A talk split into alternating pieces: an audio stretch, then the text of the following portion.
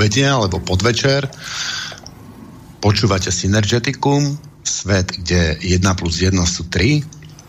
Hľadáme, čo nás spája a od mikrofónu vás tradične víta Tibor Moravčík. Dnešným naším hostom je Jura Janošovský. Dobrý deň. Dobrý podvečer, pozdravujem všetkých poslucháčov, aj e, celý pracovný tím Slobodného vysielača. A z Bratislavského štúdia nás zmanéžuje Martin Bavolár. Ďakujem. Martin. Ďakujem, ahoj Tibor, pozdravujem aj Juraja a príjemné počúvanie tu z Bratislavy všetkým, ktorí na vlnách internetu počúvajú túto zaujímavú reláciu. Poviem aj kontaktné údaje do štúdia? Poprosím ťa, Martin. Kto chce zatelefonovať, povedať svoju otázku, názor, komentár, telefónne číslo je 0944 462 052 alebo známa mailová adresa studiozavinač slobodnyvysielač.sk Takže dnešná téma je ako spraviť revolúciu. Takže vlastne ako si aj analýzujeme zrejme, si pozrieme, ako vznikajú tie revolúcie a čo je k tomu potrebné a či sa to vôbec dneska dá a keď, tak akým spôsobom a k tejto téme som síce na začiatku mal pripravenú Dominiku Dinušovú, ale tá sa ospravedlnila, že sa nemôže uvoľniť z práce. Takže som už predtým rozmýšľal, tiež zavolať pána Juraja Janošovského do relácie, lebo sa mi páčia jeho, jeho komentáre, jeho postoje, ktoré tu zaznievajú z, z iných relácií Slobodného vysielača. A No však najlepšie bude, keď poprosím pána Juraja, neby sa nám predstavil. No predovšetkým som rád, že E, e, Petra, teda Dinušová Dominika, Dominika Dinušová, že má veľa práce, pretože ľudia, ktorí rozumejú revolúcii a majú veľa práce, tak ma vedia vždy potešiť. E, je, je dobré, ak ľudia rozmýšľajú o tom, ako zmeniť svet. Ono sa hovorí, že na svete nie je nič pevné okrem zmeny. Zmena je proste nevyhnutným prejavom života, vývoja, smerovania. Takže hovoriť o revolúcii je podľa môjho názoru nevyhnutné e, v, v každom čase, v každej dobe, v každej situácii. E, akurát e, revolúcie, kontrarevolúcie sa často vnímajú ako politické akty, akoby riešenia silných lídrov s revolučným programom a s dobrou organizáciou. Ale chcem povedať, že revolúcie majú často e, charakter e, pozvolných zmien. E, asi historicky najstaršou revolúciou je neolitická revolúcia a tá trvala podľa eh, historikov 5 až 7 tisíc rokov. Eh, priemyselná revolúcia trvá možná 200 rokov. Niekto povie, že už skončila, ale neskončila, pokiaľ nebudeme v Bratislave kupovať chladničky z Kene, tak dovtedy budú ešte mnohé štáty stáť na e, tom pomedzi medzi agrárnou a priemyselnou civilizáciou. No a e, na dvere už dávno zaklopala a svet mení informačná revolúcia. Takže tá informačná revolúcia, tam sa do, jej doba ráta na roky, v najlepšom prípade 10 ročia. Ale chcel som tým povedať, že revolúcie môžu mať rôzny charakter, od civilizačných po náboženské. E, toho roku si, myslím, pripomíname výročie reformácie, to známe pribytie e, TS na e, kostol, ktorý, ktorý zmenil v podstate tú dobu temna, ten stredovek a rozvíril náboženskú revolúciu o tomu predchádzali pochopiteľne revolúcie v, v náboženstve, či už to bola Husová revízia, mnohé zmeny, ktoré prebiehali po celom kontinente. No a asi najznámejšími revolúciami je veľká francúzska revolúcia, ktorá, a dnes už o tom nie je asi pochyb, uzavrela feudalizmus, uzavrela obdobie, kedy bol človek e, pripútaný v poddanskom a nevoľníckom postavení k zemi, keď e, vládlo tou špičkovou civilizáciou e, polnohospodárstvo zmiešané a teda riadené feudálnym politickým systémom a nastúpil moderný priemyselný kapitalizmus, ktorý ľudí oslobodil z nevoľníctva a uviazal ich e, do nových pomerov, ktorých sú znova nútení predávať svoju prácu. E, z hodou okolností rok 2017 je aj s tým výročím Veľkej oktobrovej socialistickej revolúcie, čo bol akýsi e, najvýznamnejší pokus zmeniť parametre imperialisticko-kapitalistickej spoločnosti. Hovorím to zámerne, pretože Veľká oktobrová socialistická revolúcia bola reakciou na zlyhanie kapitalizmu v prvej svetovej vojne. E, v svetovej vojne obrovskej svojimi obeťami, ale aj degradáciou humanizmu a odkrytím e, tej podstatnej špatnej tváre systému založeného na enormnom zisku, pretože e, tá vojna vznikla ako imperiálna, vznikla uh, ako spor uh, impérií o kolónie, o nadvládu nad, nad svetom. A myslím, že známy uh, rakúsky dramatik keď hovoril o druhej svetovej vojne, dá sa to stiahnuť aj na tretiu, komentoval, že prvá svetová vojna začala, ale neskončila. Hovoril to po druhej svetovej vojne a my, keď sa pohybujeme dnes v podmienkach tretej svetovej vojny, hybridnej, alebo neviem, ako to nazveme, tak môžeme konštatovať takisto, že táto vojna, tá prvá svetová vlastne trvá do, do dnešných dní. No a ľudia sa vždy snažili e, zmeniť e, stav veci od e, horšieho k lepšiemu a e, v tomto kontexte e, pochopiteľne sa dá hovoriť aj o určitom e, určitej ambivalencii, určitej nádeji, ktorá sa s revolúciami spája. E, je si treba uvedomiť, že e, revolúcie majú svoje dobré i tienisté stránky, že je to e, zmena, ktorá prináša so sebou mnohé rizika a nie v každej situácii dokáže spoločnosť e, vyťažiť z tej zmeny to najpodstatnejšie. A na záver toho úvodu snáď len poznámku, že revolúcie nevznikajú preto, že by to niekto chcel, ale preto, a to je taký marxovská zákonitosť, e, že kvant, kvantitatívne zmeny prirodzene prechádzajú v kvalitatívne. Proste keď sa nahromadí toľko e, kvantitatívnych parametrov, ktoré neumožňujú existenciu e, toho, ktorého režimu, tak celkom prirodzene dochádza k búdlivej e, zmene.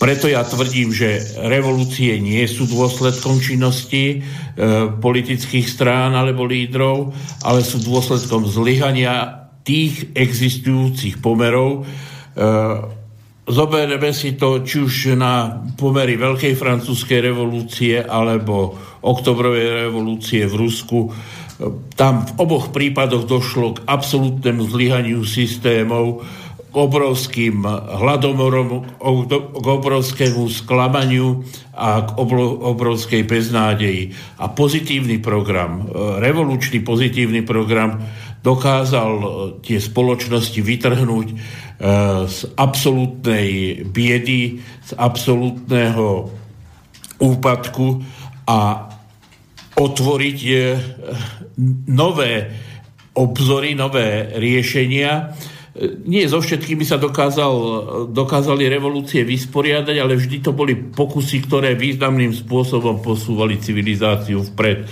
Takže toľko len pár slov na úvod. Mm-hmm. Takže ako spraviť revolúciu dneska, alebo je to vôbec, eh, je to vôbec možné, je tá doba zrelá, alebo aké sú ako také podmienky, alebo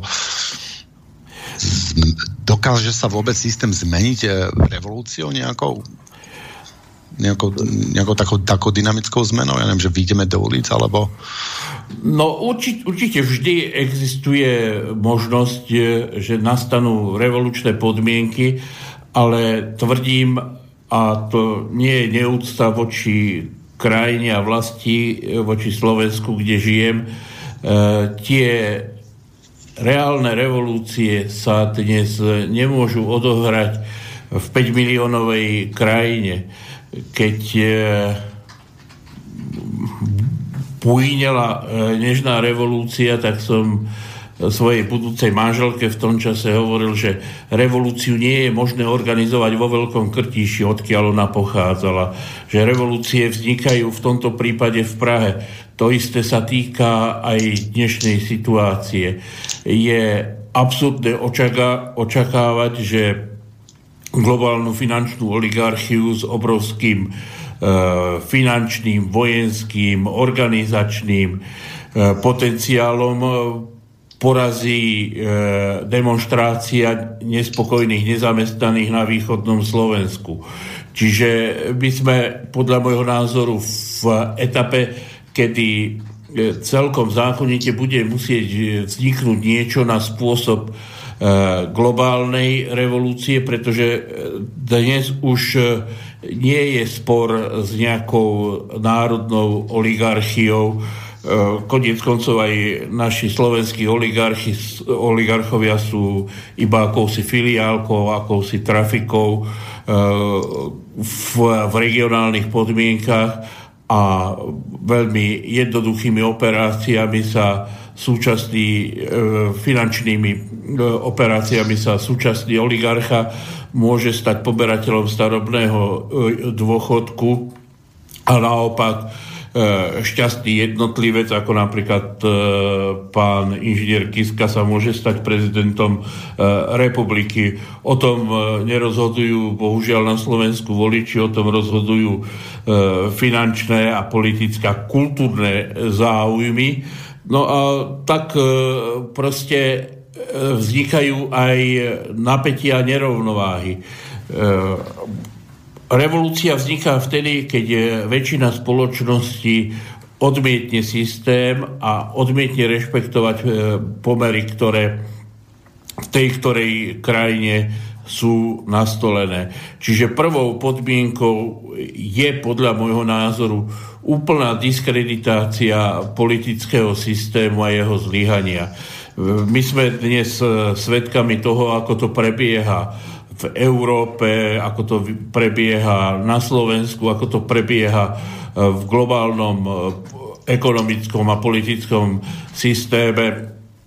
Vidíme, že neplatí medzinárodné právo, pretože jedna veľmoc môže v podstate narušiť suverenitu akéhokoľvek štátu len na základe nálady svojho prezidenta a tlaku svojej vojensko-priemyselnej lobby dnes, a jeho céry, a jeho céry. v prípade jeho céry, ktorá zhliadne nejaké e, zábery e, aranžované pre e, plačúcu svetovú verejnosť.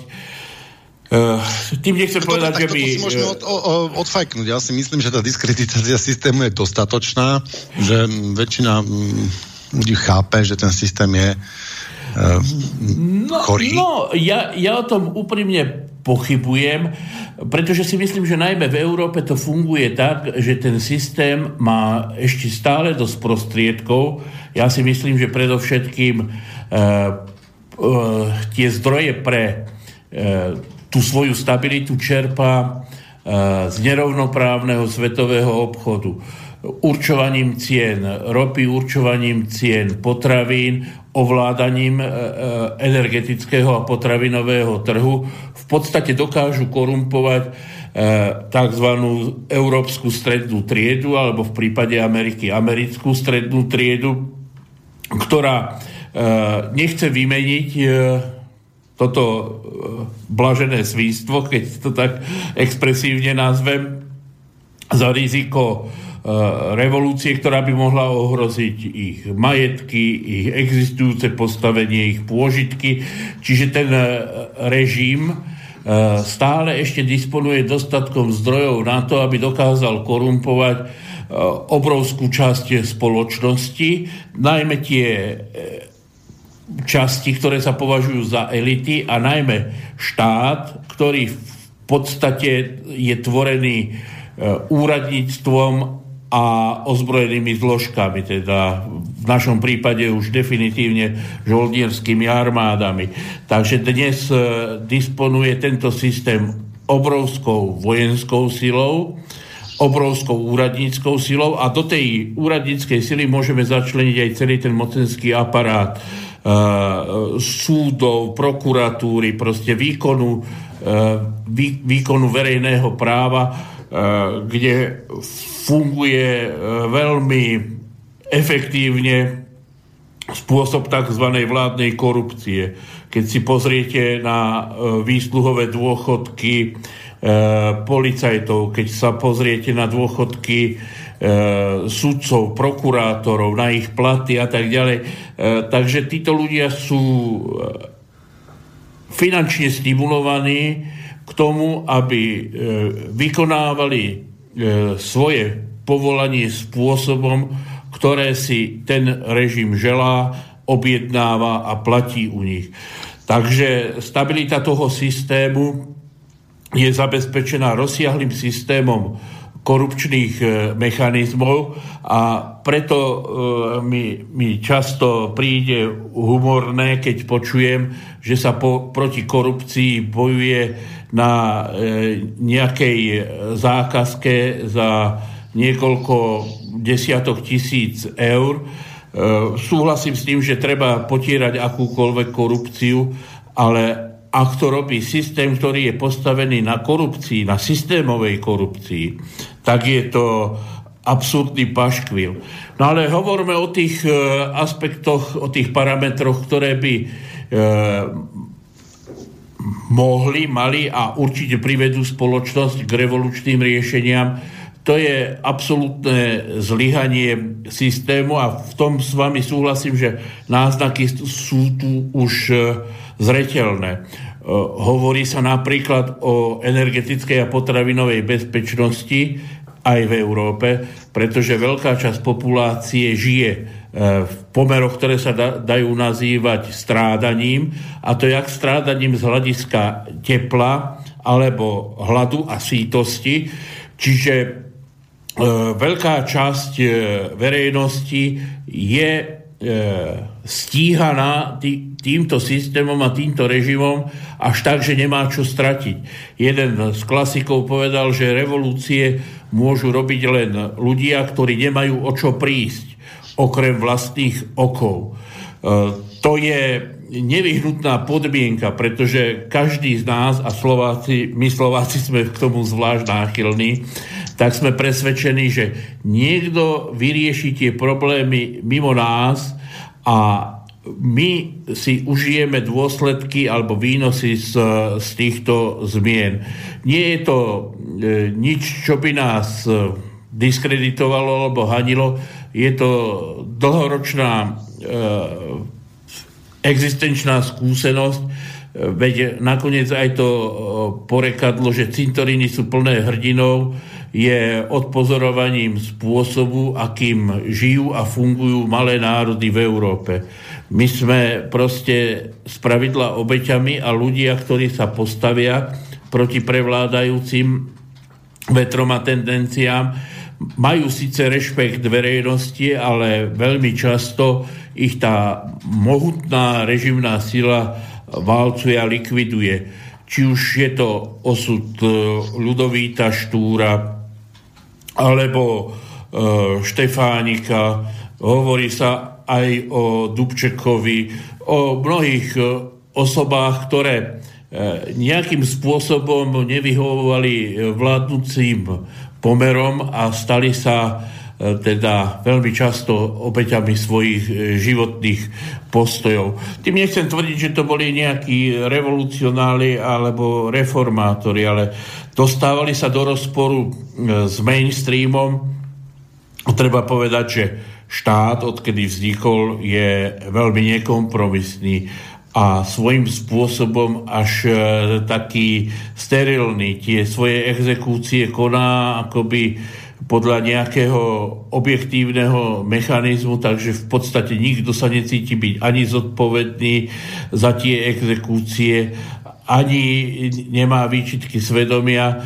To je e, strata politickej, osobnej, morálnej zodpovednosti, ktorá pre stabilitu režimu je potrebná. Na to konec koncov slúžia ideológie, že ospravedlňujú násilie v mene e, tej ktorej ideológie a v tomto prípade teda e, stabilita režimu, ktorá má zabezpečiť masné hrnce a plné brucha e, miestnym elitám, je dostatočnou e, akoby legitimizáciou e, násilia. E, súhlasím s vami, pretože dnes už vidíme vlastne na Slovensku nárad, nárast charakteristík, ktoré sa dajú identifikovať ako upevňovanie policajného štátu.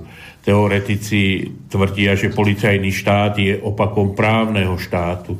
To znamená, že mocenské zložky majú právo vykonať čokoľvek. My máme v ústave zákaz cenzúry a veselo sa u nás cenzuruje a v televízii sa bavia popredné politické osobnosti o tom, ako zaviesť cenzúru.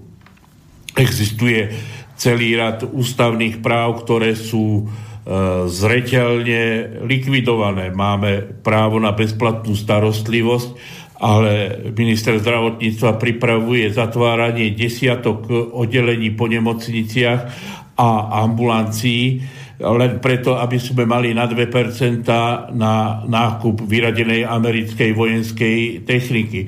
Čiže vznikajú tu úplne absurdné e, situácie, kedy e, štát ako skutočne organizované násilie sa necíti byť viazaný ani ústavou, ani právnymi dokumentami a e, robí svoju politiku skutočne mocenským násilím.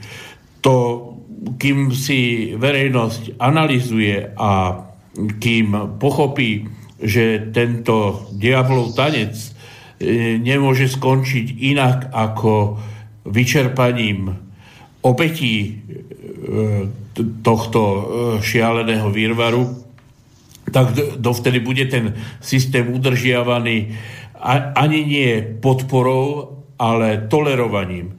My tolerujeme to, že banky si tu emitujú peniaze a e, štáty sa zadlžujú bankám, hoci by to mohlo a malo byť naopak. My tolerujeme, že sa všetky straty rozpočítavajú, socializujú a všetky výnosy sa privatizujú a zostávajú e, ocenením alebo odmenením jednotlivcom spoločnosti. Čiže ten systém je plný absurdít, ale tie absurdity musia dospieť do štádia, kedy nikto už nebude pochybovať, že to je neudržateľné. Je, viete, že absurdné, že platíme e, oligarchom za e, solárnu energiu v našich cenách energie, pričom mnohí ľudia nemajú ani na elementárne úhrady e, spotrebovanej elektriny. Je absurdné, že v 21. storočí sa znižuje spotreba pitnej vody, pretože ľudia si nemôžu dovoliť vlastne ani sa umývať alebo piť toľkokrát, koľko, koľko potrebujú a hľadajú in, iné zdroje, ako sa dostať e, k takej elementárnej ľudskej potrebe, ako je voda. Dokonca som niekde čítal, že jeden z výkonných riaditeľov šváčiarskej Nestle hovorí o tom, že treba ľudí vyriečiť z ilúzie, že voda je verejným majetkom, že voda je komoditou ako čokoľvek iné.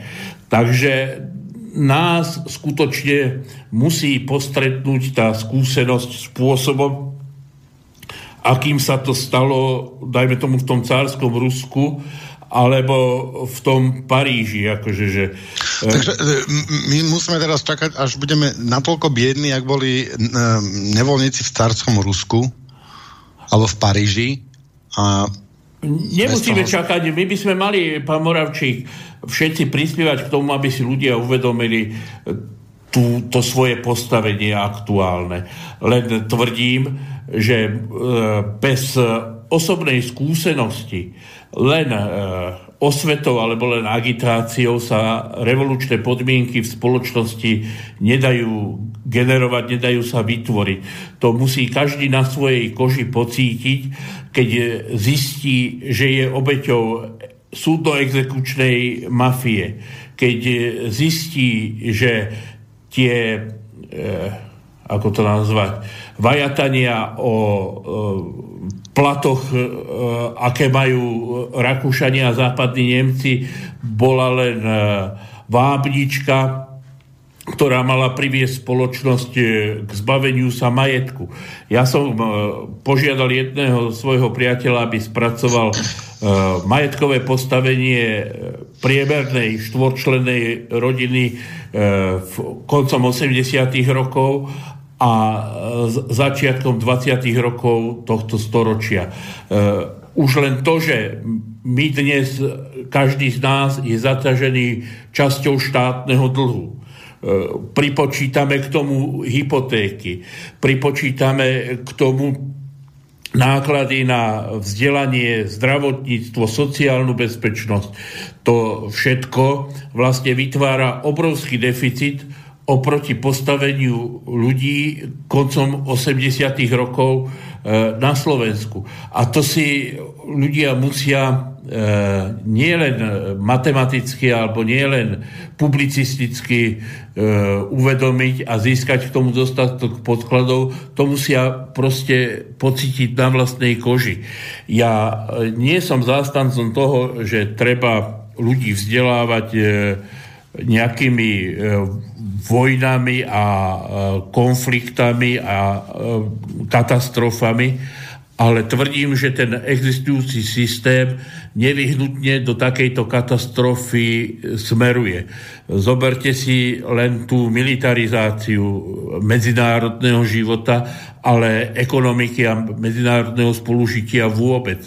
Je možné sa dnes ešte vyhnúť vojenskému konfliktu a to nemusí byť klasický vojenský konflikt, tak jak si predstavovali pri druhej svetovej vojne e, ruskí velitelia, že jazdou zastavia nemecké tanky.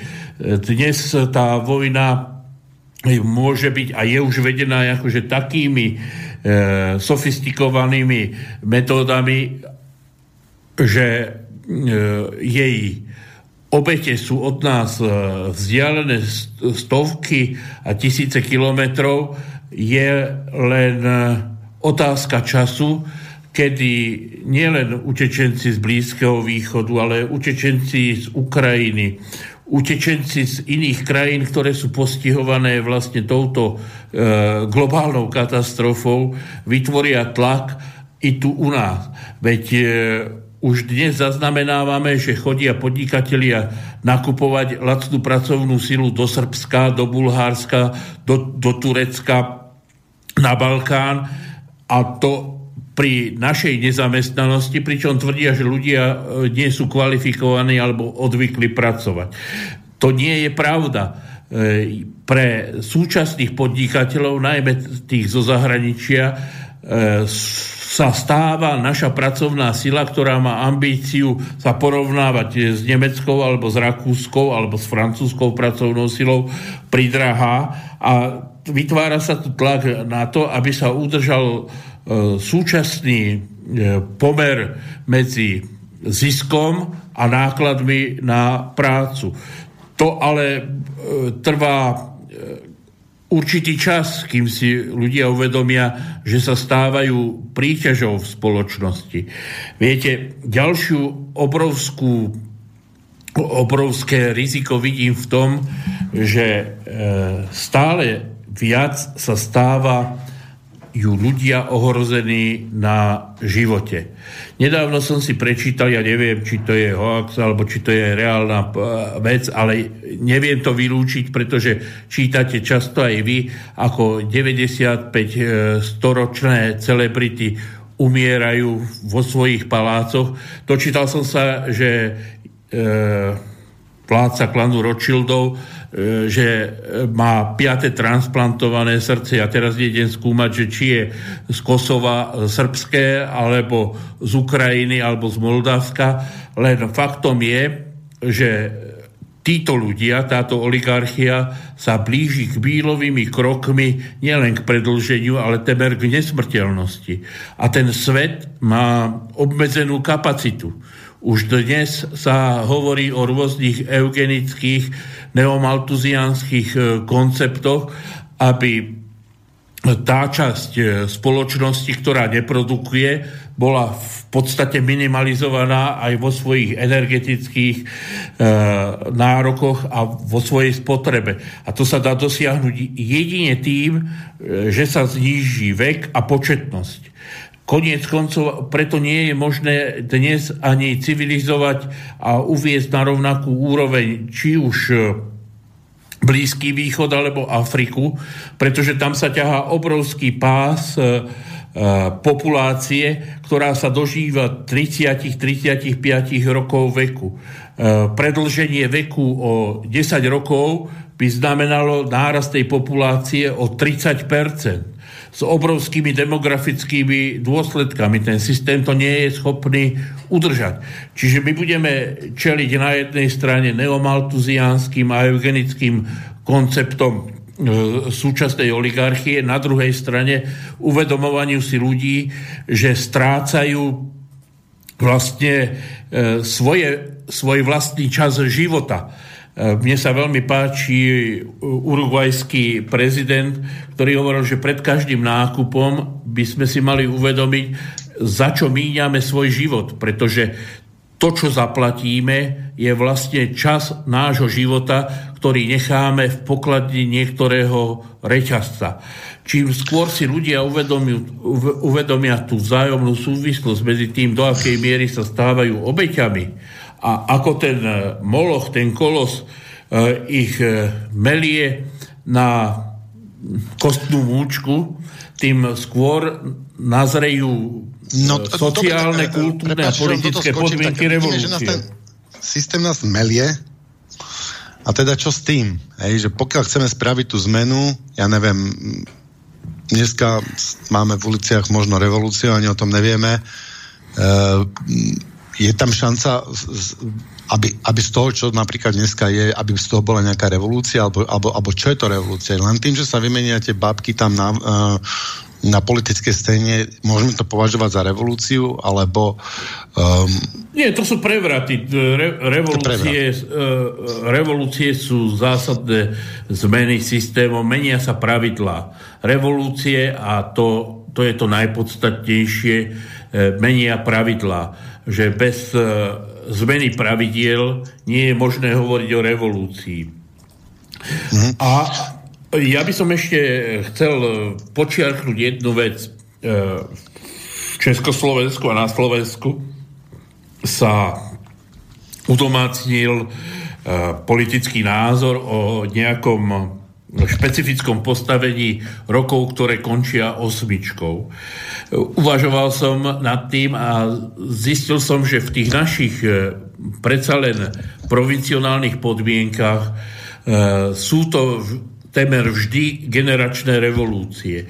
Vždy to nasleduje temer presne po 20 rokoch. E, niekedy to vojna zrýchli, alebo v, v našom prípade 89 až 2018 to naopak akože sofistikovaná propaganda spomalí, ale vždy je to generačná revolta. Ja si myslím, že aj na Slovensku si elity uvedomujú, že tu rastie e, podhubie pre generačnú revolúciu. Proste e, rodičia súčasných tínedžerov mladých ľudí do, medzi 20. a 30. rokom. Ne, nechcem to vulgarizovať, ale vystupujú v, civilizácii spoločnosti ako ľudia, ktorí pokazili dva režimy.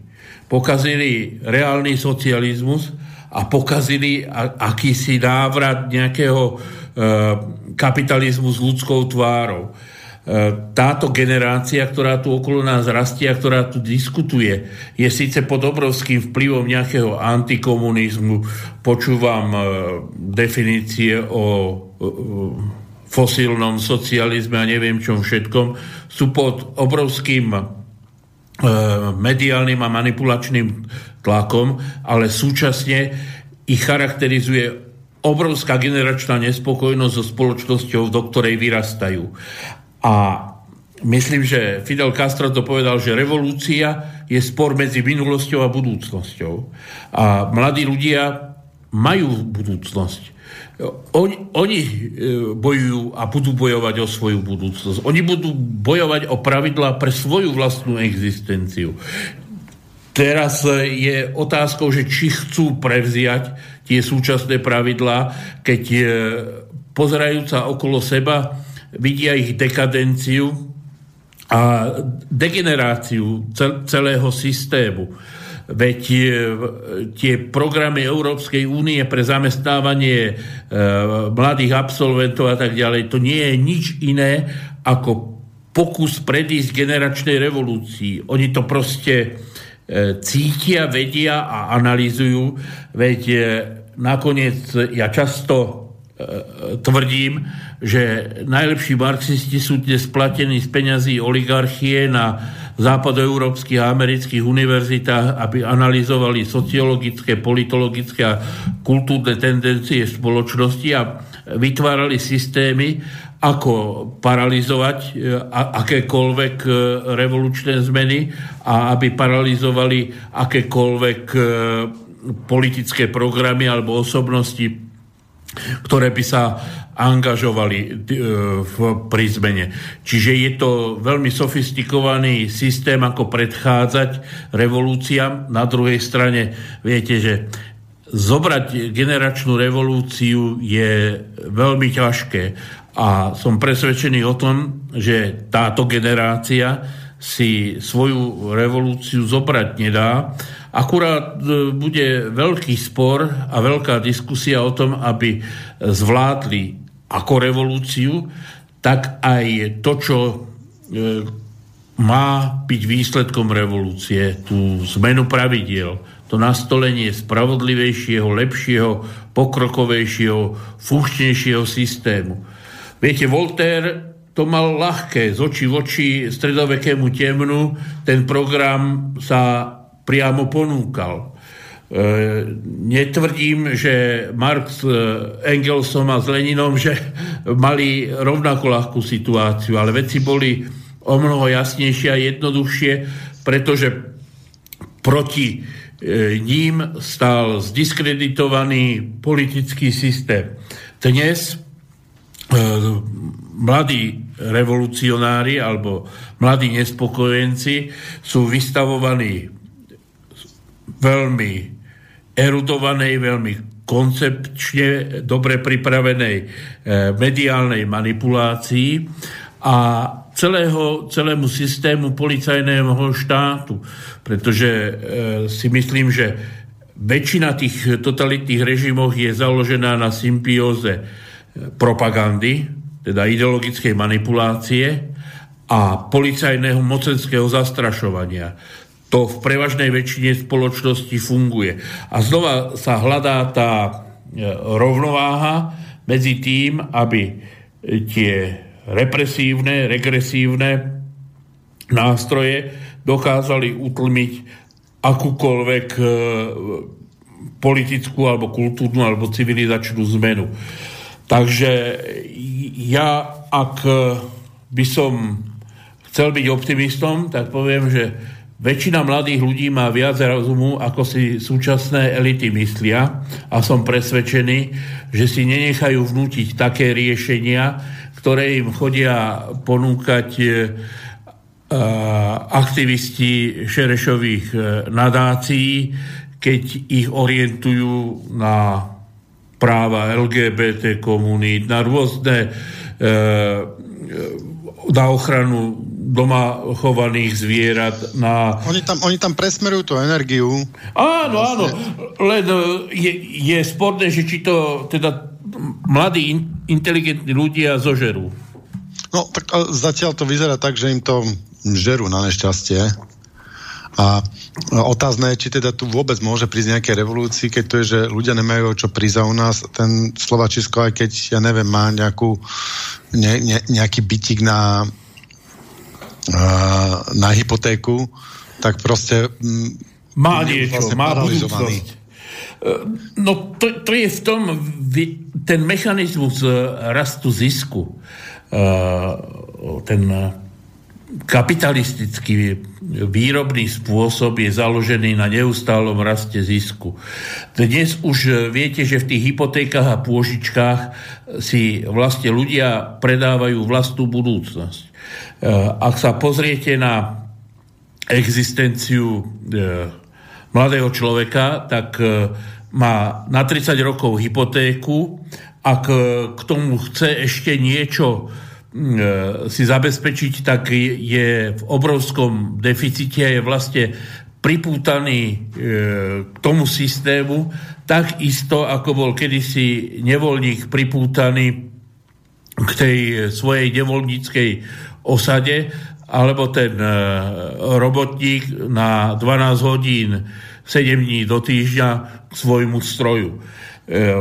Ja si ale myslím, že dnes tým, že Eh, je tu skutočne technologická revolúcia, že informačné technológie, ale aj robotizácia, mikrobiológia vyžadujú nadaných, inteligentných ľudí, že si títo ľudia začnú uvedomovať, akým spôsobom sú okrádaní, ako sú zneužívaní a že začne v nich tlieť e, potreba vzbúry proti takémuto systému.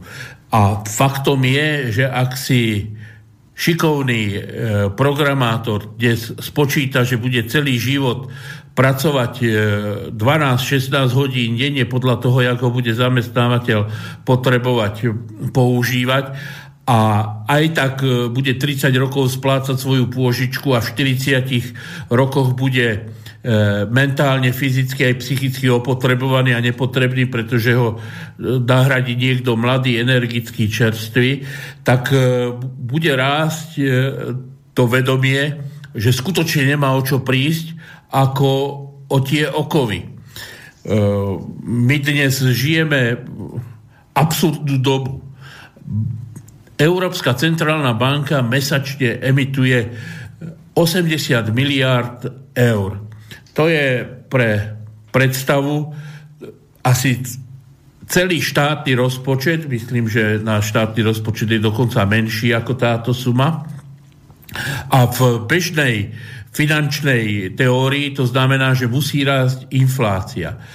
Len tým, že tieto peniaze sú užívané prednostne na to, že vlastne finančné korporácie kupujú štáty, dnes je zadlženosť Talianska, tuším, 111%, Japonsko má okolo 300%. Nechcem tie údaje tu inventarizovať, ale chcem povedať, že dnes štáty vlastnia finančné skupiny, finanční oligarchovia.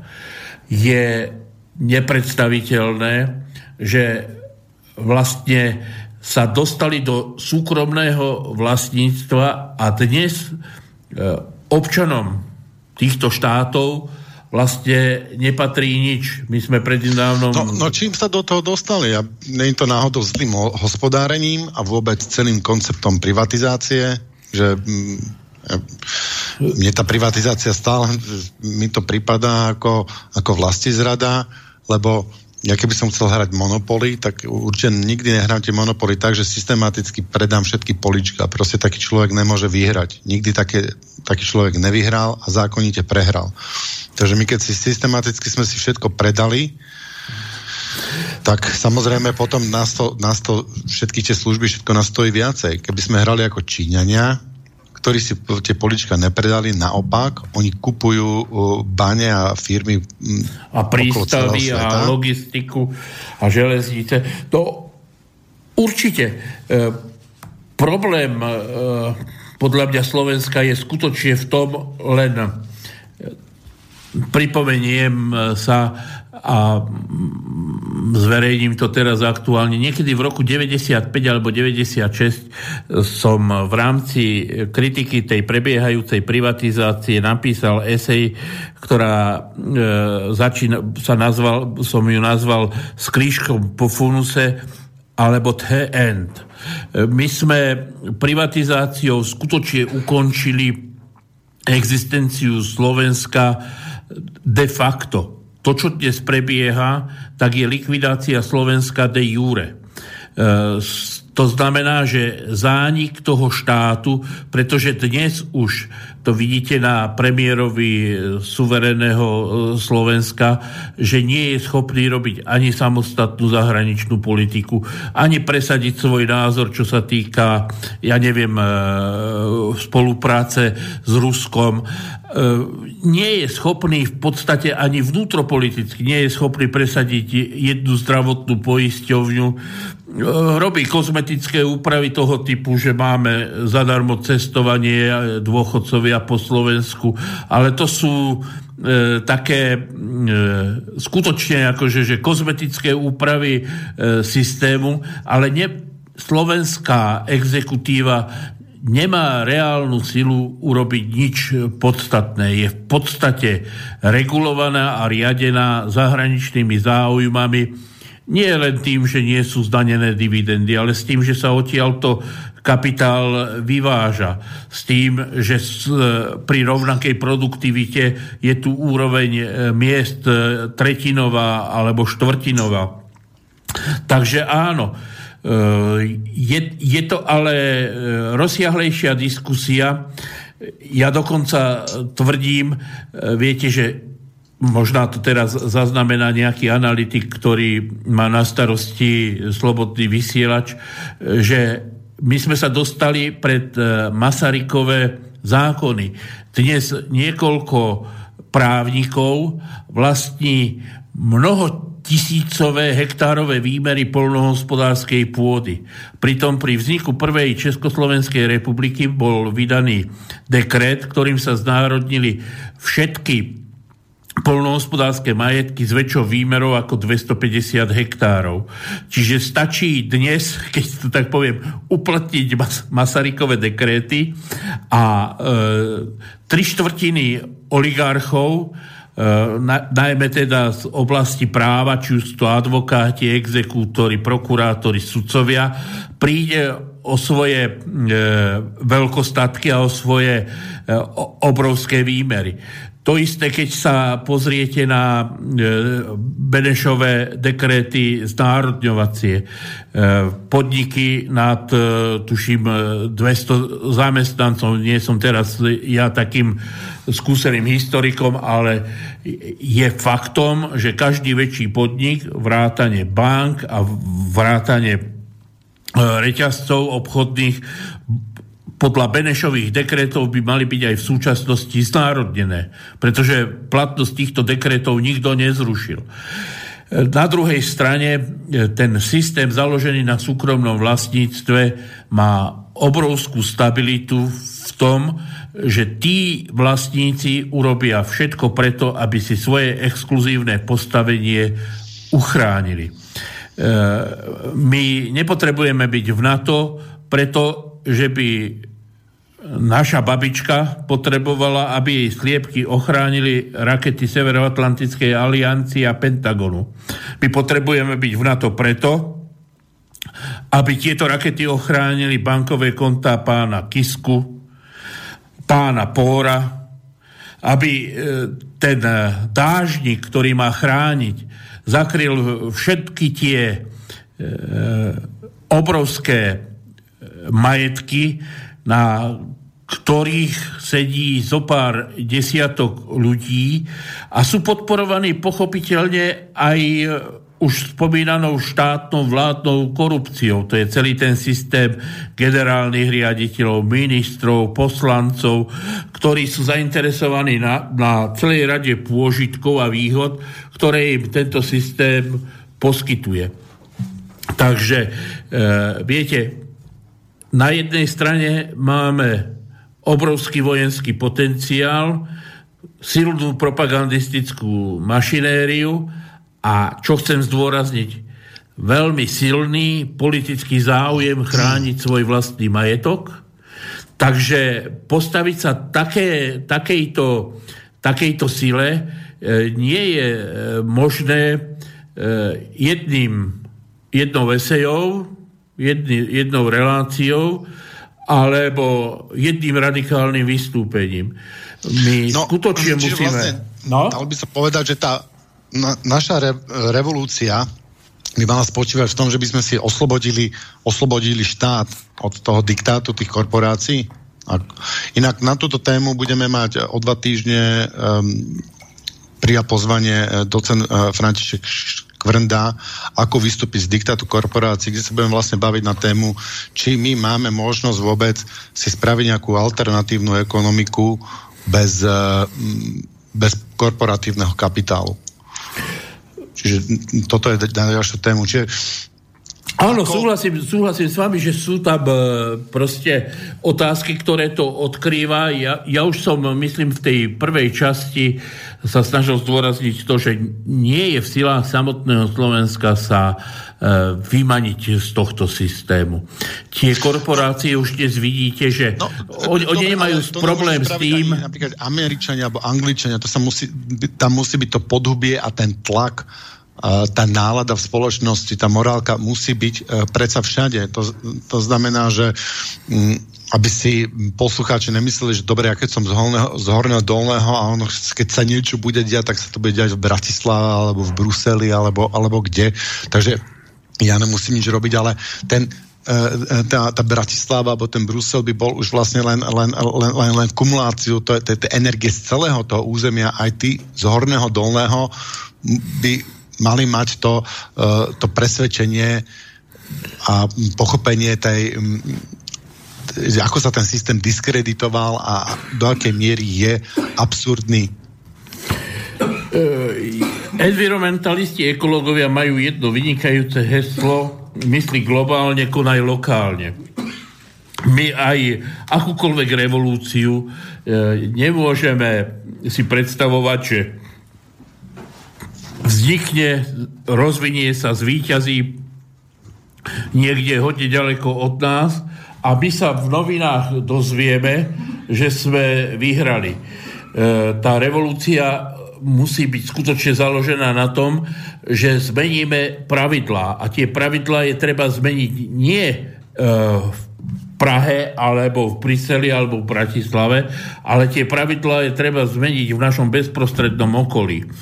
A vie, viete, no, ja že... by som navrhol, že by sme sa pozreli na tie pravidlá, že čo by bolo treba zmeniť a do akej miery treba prekopať tú spoločnosť, aby to fungovalo, lebo m, jak vidíme, teda že prevrat nestačí, že nestačí zmeniť, e, zmeniť e, tých e, ľudí, že treba zmeniť pravidlá, aby to bola revolúcia. Takže vlastne aké pravidlá by sme mali, mali zmeniť a ako by mal vyzerať teda ten, ten svet, čomu by tá revolúcia mala dos, dospieť a potom sa môžeme aj si sa trošku porozprávať o tom, že ako mm, ako by to mohlo vyzerať, môžeme si to nejako, nejako, nejako vizualizovať a tak ďalej. Takže sme tak v polovici relácie, aby som navrhol dať pesničku, predeliť to trošičku a po pesničke by sme sa pozreli na tieto teniste. S tým v páni? Áno. Dá sa pustiť pesnička, že? Áno, vybrali sme pesničku túto v Bratislavskom štúdiu od uh, skupiny Zóna A a je to pieseň Ľudia v pohybe. Nech sa páči. Super.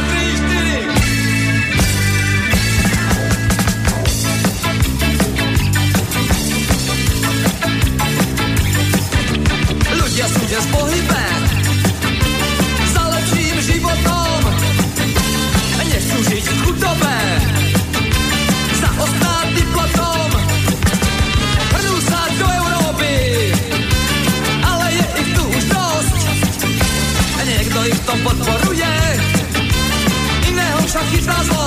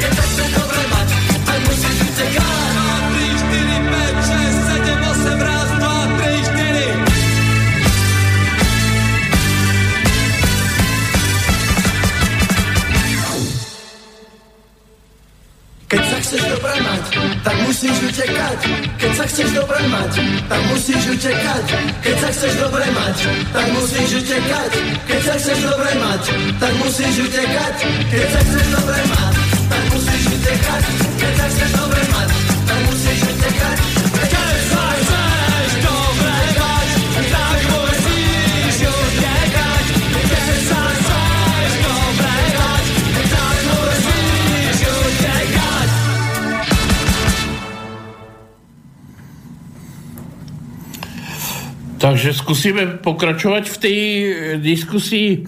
Ja, ja som si tu e, medzičasom našiel e, citát, ktorý sa mi veľmi páčil a hneď potom nadviažem aj s tými atribútmi zmien alebo revolúcií, nastavenia parametrov na zmeny systému. Citujem, otvor, otvorený útlak má väčšinou veľmi krátku životnosť keď, si všade, e, keď sú všade postavené väzenia a sú naplnené ľuďmi, revolúcia začne byť nevyhnutná. Avšak útlak môže pokračovať do nekonečna, ak sú väzenia postavené niekde, kde nie sú vidieť, a to v mysliach ľudí, a to je štátne školstvo. Ja si myslím, že zmena e, pravidiel je založená a v tom sa opriem o štát a revolúciu, známe, dielo, e, známe Leninovo dielo, e, v likvidácii štátu. Tak, jak veľká francúzska revolúcia zlikvidovala kráľovstvo a nahradila ho parlamentami, tak, jak veľká oktobrová socialistická revolúcia zlikvidovala parlamenty a nahradila ho sovietmi, tak je možné a nevyhnutné, zlikvidovať ten existujúci štát ako súbor e, násilia, ktorý udržuje u moci existujúci systém. To nie je burcovanie do nejakej demontáže. To je snaha nahradiť štát, ktorý tu nebol od počiatku, ktorý vznikol ako nástroj, ako systém, ktorým sa utržuje moc jednej skupiny nad inou skupinou, jednej triedy nad inou triedou. Ten, tento štát je nevyhnutné zlikvidovať, nahradiť ho no, novým usporiadaním spoločnosti, ktoré bude skutočne... A, to je vlastne cieľom našej relácie. Akým usporiadaním spoločnosti, ako si predstavujete vy to usporiadanie spoločnosti, ktoré by dokázalo nahradiť tento štát. To znamená, že predpokladám nejakým efektívnejším, lepším spôsobom, menej násilným, s menej absurditami a tak ďalej. A no, vlastne... pr- predovšetkým je treba povedať, že to nemôže byť e, náhradenie nejakým dekrétom alebo nejakým termínom alebo vyhlásením, že o štvrtej popoludní prestane fungovať štát to musí byť e, postupná likvidácia toho, čo štát tvorí. Jednou z prvých požiadaviek alebo prvým dekretom e, francúzskej revolúcie, teda Parížskej komúny, bolo zrušenie stálej armády. Všeobecné odzbrojenie a vyzbrojenie ľudu. Proste každý, bol, kto bol občanom plnoprávnym, bol súčasne aj obráncom svojho štátu, svojho systému. Pokiaľ tu bude existovať vojenská moc, to je jedno, či sa nazýva milícia, NAKA alebo 42. E, divízia e, US Army, vždy tu bude možnosť potlačiť násilím akúkoľvek zmenu a nastoliť akýkoľvek poriadok. Čiže prvou požiadavkou akejkoľvek revolúcie by malo byť odstránenie akejkoľvek e, vojenskej ozbrojenej sily vrátane e, policajných zložiek. Verejný poriadok je potrebné zabezpečovať prostredníctvom občanov v ich záujme a ich silami. Pokiaľ majú byť občania regulovaný nejakou nezávislou ozbrojenou organizáciou, vždy je toto riziko, že bude mať táto organizácia veliteľa, ktorý sa rozhodne spôsobom, ktorý vyhovuje jeho osobným, politickým alebo skupinovým záujmom. Ďalšia vec, o, o ktorej sa veľmi často hovorí... Prepač, ešte no? dokážem si to úplne nejako vizualizovať. No? Uh, to znamená, že tie ozbrojené sily by v podstate existovali, ale by boli, ne, neboli by hierarchicky usporiadané, ale nejako, nejako regionálne, alebo to by robili dobrovoľníci, alebo by si vždycky tá, ten región platil týchto ľudí? Základom občianstva kedysi bola schopnosť brániť svoju vlast. Ak si zoberiete staré Grécko, tak nevyhnutnou podmienkou pre získanie politického občianstva bola vlastne aj povinnosť brániť svoju domovinu, svoje mesto, svoju krajinu, svoju vlast. Čiže znova je tu potrebné obnoviť ten základný princíp, že občan sám musí brániť a teraz e, tú vizualizáciu alebo tú predstavu ako. Prvá e, a nevyhnutná vec je, že sa musí e, zrušiť existujúca armáda ako ne, nezávislá organizácia riadená exekutívou alebo ne, neviem kým a nahradiť skutočne e, ná, národnou gardou, ľudovou gardou, milíciami, proste ozbrojenými ľuďmi s tým, že znova to predpokladá skutočne vytvorenie systému, v ktorom občania budú občanmi. To znamená, že musí byť e, vytvorený systém, aby sa zbranie nedostali do rúk e, psychopatov a e, rôznych ľudí, ktorí budú mať svoje lúpežnícke záujmy. To, to ale znamená, viete, vo Švajčiarsku to funguje týmto spôsobom tá stála armáda je v podstate skôr zborom civilnej obrany, ktorý rieši veľké civilné havárie, ale základom je, že každý švajčiarsky občan má doma svoju zbraň a stavia sa e, a zúčastňuje sa vojenských cvičení a zúčastňuje sa všetkých operácií, ktoré sú potrebné e, na e, bezpečný, bezpečné fungovanie spoločnosti.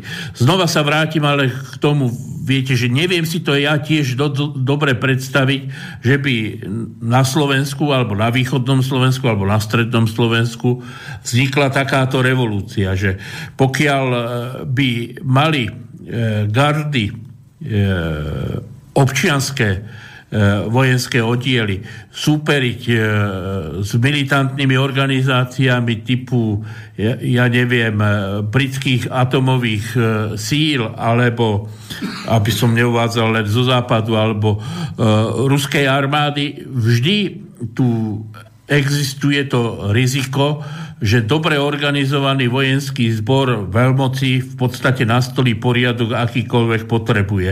Čiže toto je všeobecná požiadavka na všeobecné odzbrojenie. Preto si myslím, že je nevyhnutné, aby akákoľvek úspešná revolúcia počítala s tým, že v dnešnom globalizovanom svete, svete e, mediálne, komunikačne, informačne prepojenom, nie je e, možné urobiť lokálnu, úspešnú lokálnu revolúciu. Je možné urobiť neúspešnú e, revolúciu a to sa e, podľa iného bonmotu nazýva vzburou. Takže áno, ten, tento problém je aktuálny a jeho vizualizácia, ak to použijem vaše slova, súvisí s tým, že je nevyhnutné všeobecné odzbrojenie, teda globálne odzbrojenie. Pretože v okamihu, ak to nebude globálne a niektoré štáty budú mať uh, jadrové zbranie, atomové ponorky, základne po, po celom svete, tak nie je možné hovoriť o tom, že nejaká milícia e, e, v Bielorusku vyrieši e, suverenitu tej ktorej e, krajiny. Čiže je to veľký program a je založený na skutočnej spolupráci e, v globálnom slova zmysle, teda na všeobecnej kultúre, že používať armády na dosahovanie politických cieľov, e, to je, myslím, Klausevicová e, téza, že vojna je pokračovaním politiky, čiže pokiaľ nechceme zostať v zajatí imperiálnych ambícií a imperiálnych politických záujmov, tak musíme dosiahnuť všeobecné odzbrojenie. To je teda jedna Dobre, požiadavka. prvý blo- e, bod je druhý bod je, druhý bod je postupná likvidácia. Pomaličky prechádzať na ten, na ten, na ten model domobrany milície alebo sa... karty, alebo jak sa, to, jak sa to nazve. Aj keď tieto dosť často mali majú takú, ten, takú zlú povesť, by som povedal, alebo taký zlý obraz sa, sa vytvára. No určite, akože však e, aj ten spor medzi demokratmi a republikánmi v Spojených štátoch amerických o práve nosiť zbraň je často interpretovaný tak, akože to je spor medzi dobrou lavicou a zlou pravicou. E, pritom e, základné demokratické právo je založené na tom, že občania sú plnoprávni a rovnocenní. A ak mi niekto vysvetlí, že človek, ktorý má v rukách atomovú zbraň, ktorou je schopný zničiť svet, je rovnoprávny s človekom, ktorý má e, doma sadu stejkových nožov, tak som ochotný pripustiť, že o tejto e, téme nie je potrebné hovoriť. Naopak si myslím, že bez e, odstránenia tohto rizika, vojenského rizika, mocenského silového rizika, zmeny e, pravidiel, nie je možné a, a je dokonca zbytočné hovoriť o zmene Dobre, pravidiel. ale to sa v kapitalizme nedá, lebo kapitalizmus je permanentný boj, e, jak si spomenuli tie svetové vojny, tá vojna stále plyne, lebo um, stále sa každý snaží expandovať na území druhého, proste sa neuspokojí so svojím územím, ale musí žať aj na druhom na poli druhého človeka a to je tá, to je tá expanzia. Takže tento základný princíp um, kapitalizmu alebo ja to volám um, aj výpalníctva, ktorý sa v medzinárodnej politike prejavuje ako kolonializmus a, a vojny. Proste to základného princípu, keď sa nezbavíme toho základného princípu, tak to no, budeme stále bojovať. Sa to, pán Moravčík, ale my sa dnes dostávame práve do situácie, kde by som rád pripomenul ten Einsteinov bonmot, že nevie, akými zbraniami sa bude bojovať v tretej svetovej vojne, ale vie, že štvrtá sa povedie sekerami. E, my sme v situácii, kedy dnes už sú tie vojenské arzenály a tie, e, ten vojnový vojenský potenciál tak obrovský, že niekoľkonásobne stačí na zničenie e, celej Zemegule. Je nepredstaviteľné, že by e, skutočne došlo k takej kataklizme a ja sa obávam, neprivolávam to, že inak tento systém ako rozpuktaním takej kataklizmy nemôže skončiť. Ak ho neskončíme my, tým, že budeme demilitarizovať e, v globálnych pomeroch. Že ak si ľudia uvedomia... Ale my nemôžeme demilitarizovať po, um, sa v spoločnosti založené na boji každého proti každému. No. To sa to, to, to sa proste nedá. Tá demilitarizácia je až, a, až dôsledok niečoho, že sme morálne odmietli brať zo spoločnosti viac, než jej dávame. No. A snažiť sa okradnúť jeden druhého nejakým spôsobom, či už legálnym alebo nelegálnym, ale ten princíp je stále rovnaký, že niek- okradám druhého jeho prácu, získavam niečo bez práce. No ja začnem to tým posledným bonmotom, ktorý som uviedol a ktorý končí. A to je štátne školstvo. My dnes ľudí vychovávame nielen v školstve, nielen v tom konkrétnom, v tej konkrétnej škole, ale celým spôsobom komunikácie, celým spôsobom, akým sa ľudia začlenujú do spoločnosti, vytvárame to, čo vy E, kritizujete alebo v čom vidíte nebezpečenstvo, to je ten e, individualizmus, to súperenie človek človeku vlkom. Pokiaľ sa nevytvorí a tým som chcel ja zakončiť tú zmenu parametrov, že to všetky, všetky tieto zmeny e, pravidiel si vyžadujú vzdelaných, informovaných a pripravených občanov že e, za súčasnej situácie je možné vymeniť, poviem, jedných gangstrov druhými gangstrami. Len preto, že tí noví sú mediálne e, prezentovaní ako riešenie situácie. Veď systém parlamentných volieb nie je o ničom inom, ako nahradenie tých e, najzdiskreditovanejších novými nádejnými a zasiatie nejakej nádeje do spoločnosti. Ako by to, čo ste vy nazvali uvoľnením tlaku, uvoľnením ventilov, že áno, dosiahli ste zmenu, teraz 5 rokov čakajte, čo sa z tej zmeny e, vyvinie. V tom je ten e, tzv. demokratický štát v podstate represívnou eh, zástierkou, degener, degeneratívnou zástierkou, ktorá má zakryť eh, podstatu toho systému. Že je úplne jedno, kto v tom parlamente sedí, pretože ten parlament rozhoduje podľa toho, ako, ako chcú stranické sekretariáty a stranické sekretariáty rozhodujú podľa toho, aké záväzky voči svojim sponzorom plnia. Čiže uzavretý kruh, v ktorom vlastne zmena ani nie je možná. Okrem, okrem kozmetickej zmeny. Ja by som sa rád dostal k zmene druhého pravidla, druhého parametru. A to je odstránenie štátu ako systému úradníkov. Jedna z prvých požiadaviek e, Veľkej oktobrovej socialistickej revolúcie bola, že cársky úradníci a úradníctvo vôbec môže dostávať len plat priemerného robotníka. Tým sa stratilo to exkluzívne postavenie a ten systém v ktorom zhora menovaní úradníci e, riadili štát a spoločnosť vlastne bez ohľadu na akékoľvek demokratické princípy. Ja si viem predstaviť, že by e, v každom okrese boli voliteľní sudcovia, bol voliteľný náčelník polície, boli voliteľní bol voliteľný prokurátor, boli voliteľní skoro všetci verejní funkcionári.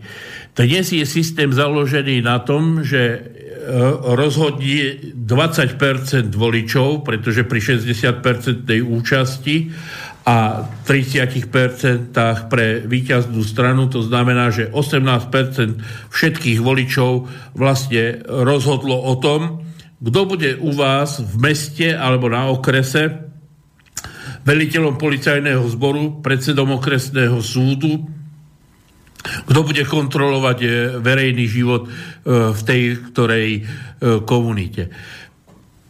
Pritom, je, ak by sme menili pravidla, je nevyhnutné nahradiť tento štátny hierarchický mechanizmus samozprávnym systémom, kde si ľudia budú môžu sami voliť a sami kontrolovať s absolútnou odvolateľnosťou, so všetkými e, nárokmi, ktoré majú na to, aby jeden z nich vykonával tú či onú funkciu. Znova to vyzerá ako z rozprávky za súčasnej situácie a z, znova poviem, k tomu, aby sme sa dostali do tejto situácie, tak potrebujeme e, byť k tomu mentálne politicky, aj odborne pripravení. Ja sa dostanem aj k tej tretej veci, k, k výrobnej samozpráve. E, my potrebujeme meritokratické riadenie. To znamená, aby e, atomovú elektráreň neriadil politický nominant, ani e, členská schôdza zamestnancov e, tej ktorej fabriky, ale aby to e, riadil odborník v danej oblasti. A tam je treba nájsť e, zhodu v tom, že to bude človek odborne zdatný, ale aj e, sociálne, kultúrne, politicky priateľný pre tých ľudí, ktorí s ním majú spolupracovať. Čiže každá, každá e, výrobná organizácia musí mať e, svoj model, akým spôsobom a o efektívnosti a účinnosti toho modelu rozhodujú v podstate výsledky.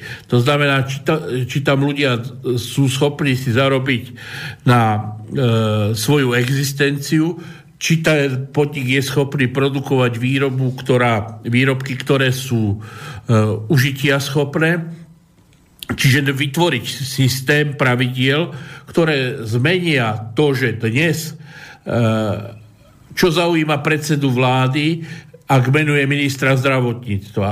Poprvé, aby vyhovel tej e, skupine oligarchov, ktorí mu pomôžu v ďalších voľbách a pomohli mu v minulých voľbách. A po druhé, aby to bol človek, ktorý dosiahne čo možno e, naj, najväčší zisk, to znamená, bude priateľný pre ministra financí, že znižuje náklady na zdravotníctvo a pre zdravotné poisťovne, že im zvyšuje objem ich e, zisku e, pri zabezpečovaní zdravotného systému. Treba tento systém otočiť tak, aby minister zdravotníctva bol zodpovedný tým, o ktorých zdravie sa stará, to znamená ľudí. Vo Švajčiarsku máte, myslím, sedem ministrov, ktorí sú priamo E, delegovaní teda e, zvolenými politickými stranami, ale to, ktorá strana bude mať aké postavenie v tom systéme, o tom priamo rozhodujú voliči bez akejkoľvek 5-percentnej klauzuly, alebo dokonca môžu e, nechať e, na kandidátnej listine tej ktorej strany len jedného e, nominanta a pripísať e, nominantov z iných.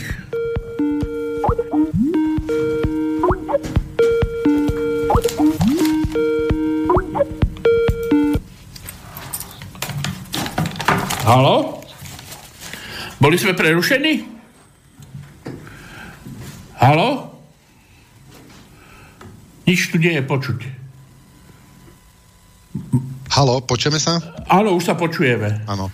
Hej, ja som, vás, ja som vás nepočul, asi 20-30 sekúnd som to vypol a zavolal som znova.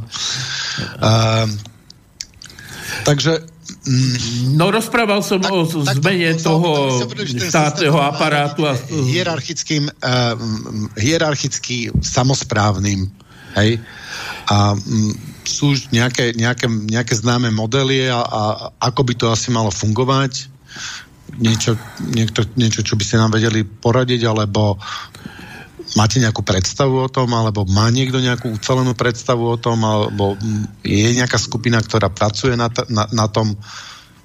No, poprvé snažím sa s e, ľuďmi, ktorí sa venujú tej problematike, e, e, venovať sa a pripravovať takýto systém, Dokonca jeden čas som mal veľmi čulú komunikáciu aj s vašim kolegom, pánom Hazuchom, na, na tému subsidiarity, e, samozprávneho riadenia, organizácie. Takisto v mnohých e, e skupinách, ktorých pôsobím, na túto tému diskutujeme. A e, ten precedens, e, viete, existujú, existuje mnoho modelov samozprávnych, ktoré boli efektívne, teraz tu nechcem spomínať severoamerických indiánov alebo polinéske kmene. E, chcem povedať, že vždy existuje e, snaha nájsť e, takéto samozprávne usporiadanie a spravidla tá snaha stroskotá na tom, že nie je možné uskutočiť túto zmenu e, lokálne. E, nie, nie je možné vytvoriť e, takúto zmenu a dokonca existuje aj ešte jedna e, predstava, jedna ilúzia, že je to možné urobiť nejakým dekrétom. Ja si myslím, že toto prerastanie samozprávy musí byť e, súčasťou oslabovania štátneho mechanizmu alebo štátu ako mocenského mechanizmu, ale nemôže byť jeho dekretovým nahradením k nejakému termínu alebo k nejakému času asi si viete predstaviť, že by sme mohli na Slovensku voliť riaditeľa e, rozhlasovej a televíznej spoločnosti. A myslím si, že by sme dokázali vybrať lepšie, ako je súčasný bývalý riaditeľ Markízy, ktorý prešiel náročným výberovým konaním Eh, zahraničných oligarchov, ktorí potrebovali kontrolovať médiá na Slovensku. Eh, to isté sa týka celého systému súdov. Eh, dnes majú súdy najnižšiu dôveru v spoločnosti, pretože vlastne nie komu by sa zodpovedali, dokonca sú neodvolateľní. Dokonca je zabezpečená ich anonimita nemáte možnosť e, so sudcom sa ani stretnúť. E, čiže existuje tu celý systém, v ktorom by sa mohlo e, revidovať to autokratické fungovanie štátu, ktorý je nástrojom a organizáciou na realizáciu moci v spoločnosti a jeho postupné nahradzovanie prirodzenou samozprávou všade tam, kde ľudia majú k tomu silu, schopnosti a možnosti. E, to sa týka e, mnohých oblastí verejného života a najmä základného princípu, že by štátni funkcionári prestali byť zodpovední stranickým sekretariátom, ktoré ich nominovali a museli by sa zodpovedať voličom, ktorí ich zvolili to nie je nič, čo by bolo nepredstaviteľné a neriešiteľné. No, dobre, tak ale tak tá, celá tá štruktúra tej zastupiteľskej demokracie je, mm, je takto konštruovaná. S tým, s tým asi nič e, nespravíme. Zrejme tam by to chcelo vytvoriť nejaké nejaké nové, nové štruktúry, tak ako mm, v stredoveku prišiel nový vynález parlament, tak tento stredoveký systém parlamentárny by sme mohli nás nejakými, nejakými novými, novými štruktúrami.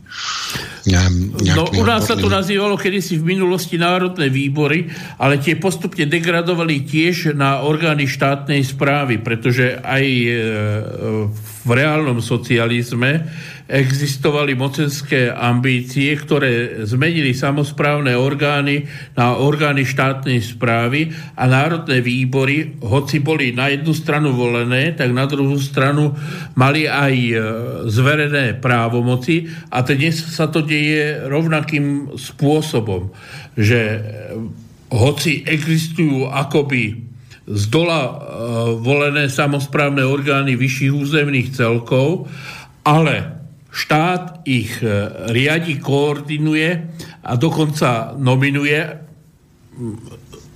v úvodzovkách napísané svojich reprezentantov. Ja určite ma nemôžete považovať za priateľa Bansko-Bystrického e, predsedu samozprávneho kraja, ale je známe, že mu vláda v podstate e, škrtá všetky finančné zdroje, ktoré nie sú obligatórne, nie sú povinne určené pre, pre ten kraj. E, čiže existuje tu spôsob, ako ovládať aj regióny, to už nehovorím o celom systéme subvencií pre obce a mestá, ktoré vlastne e, sú plne závislé na... A z Bruselu dokonca.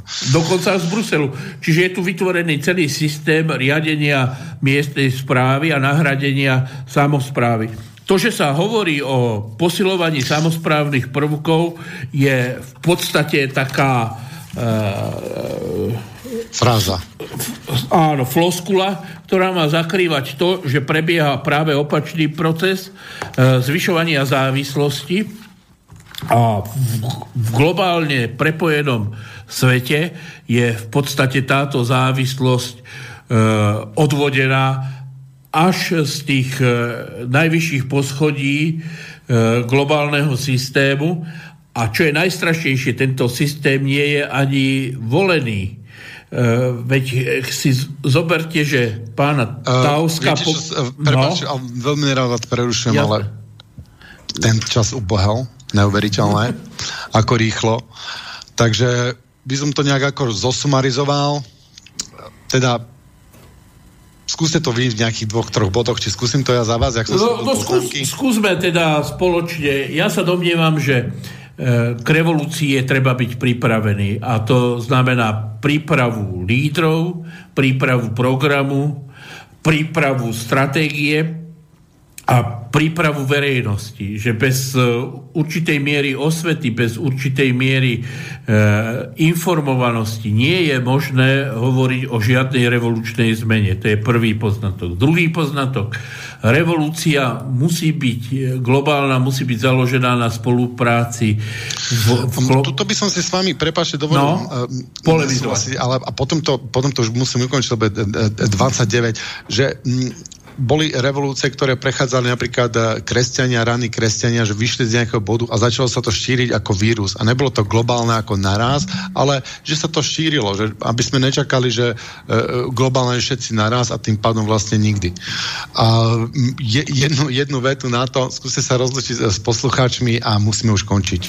Takže ešte raz všetkým ďakujem za pozornosť, vám za toleranciu k mojim názorom a aj k tým veciam, ktoré zostali otvorené, ale snáď niekedy v budúcnosti sa podrobnejšie k niektorým veciam môžeme vrátiť. Do počutia.